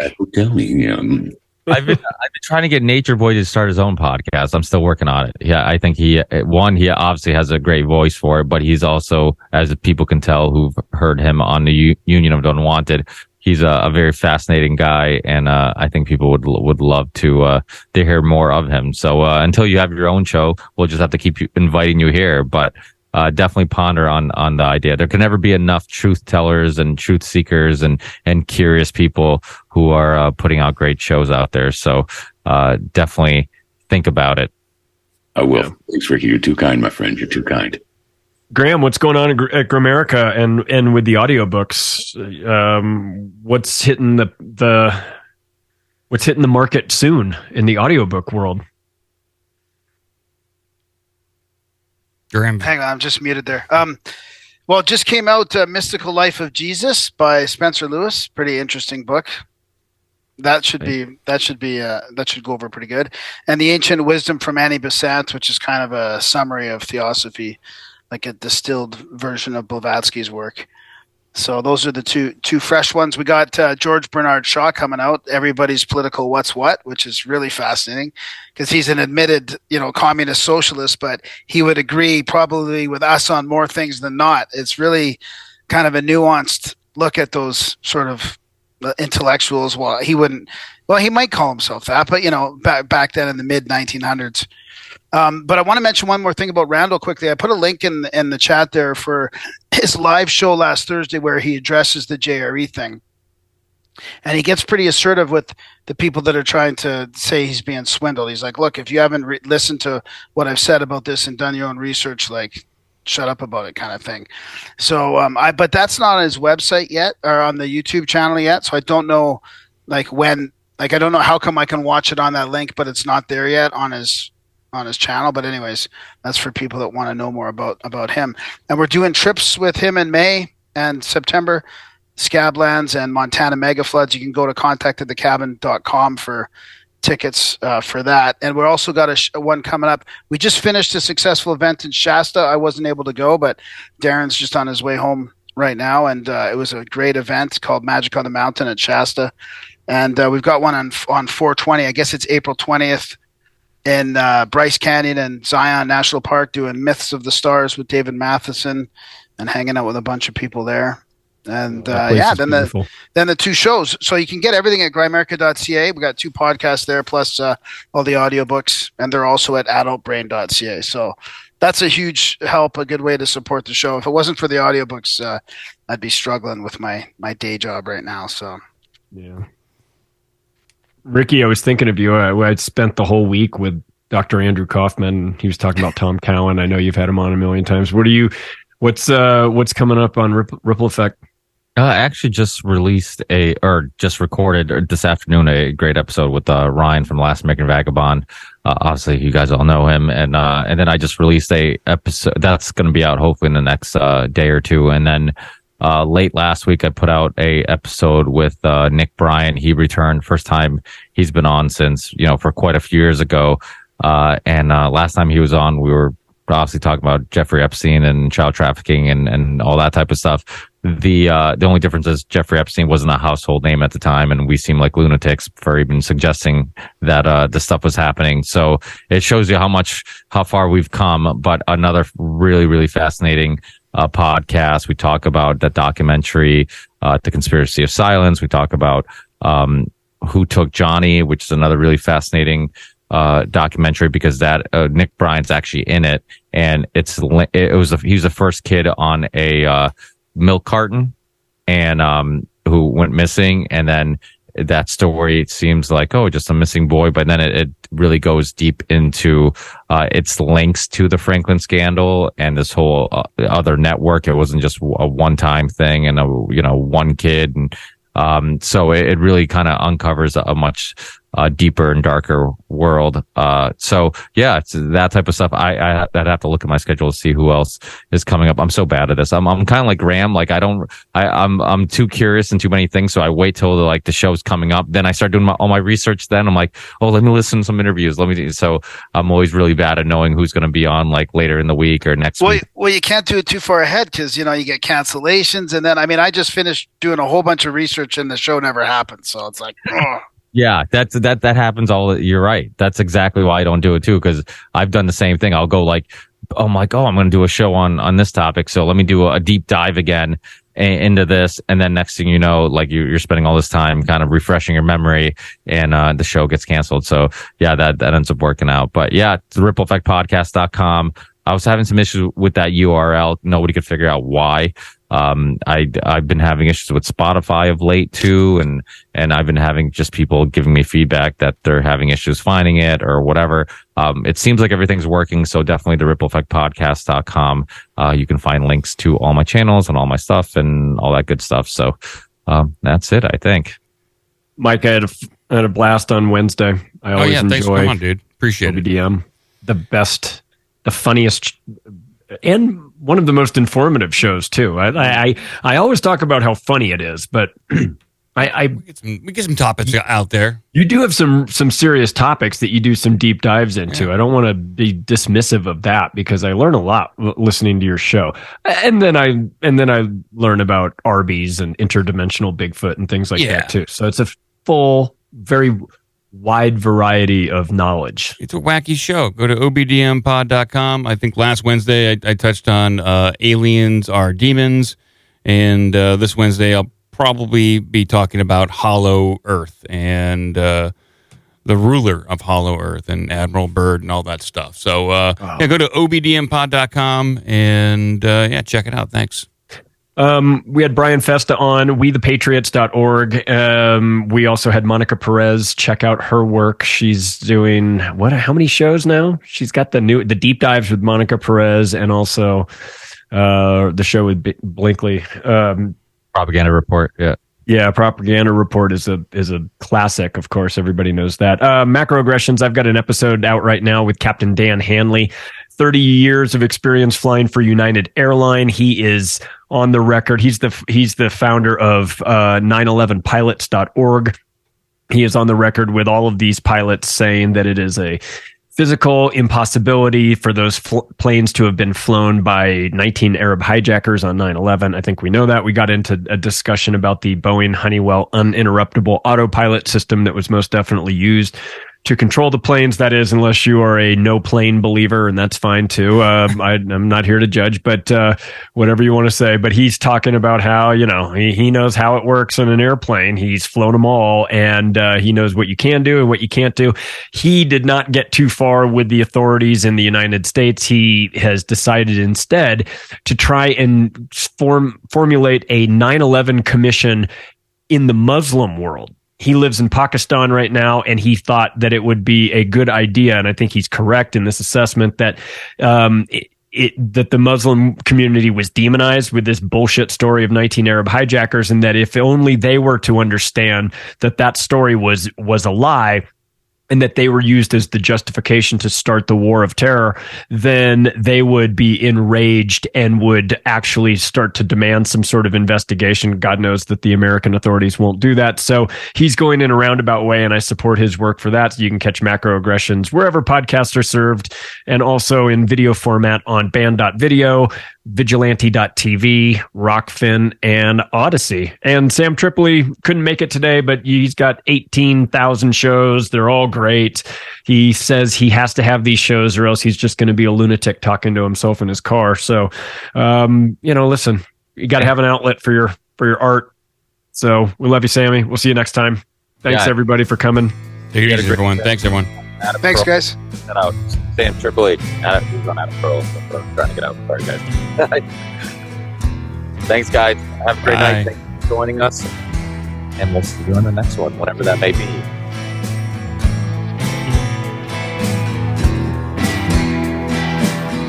I was going to tell Nathan to get on um, the producer version the. There must be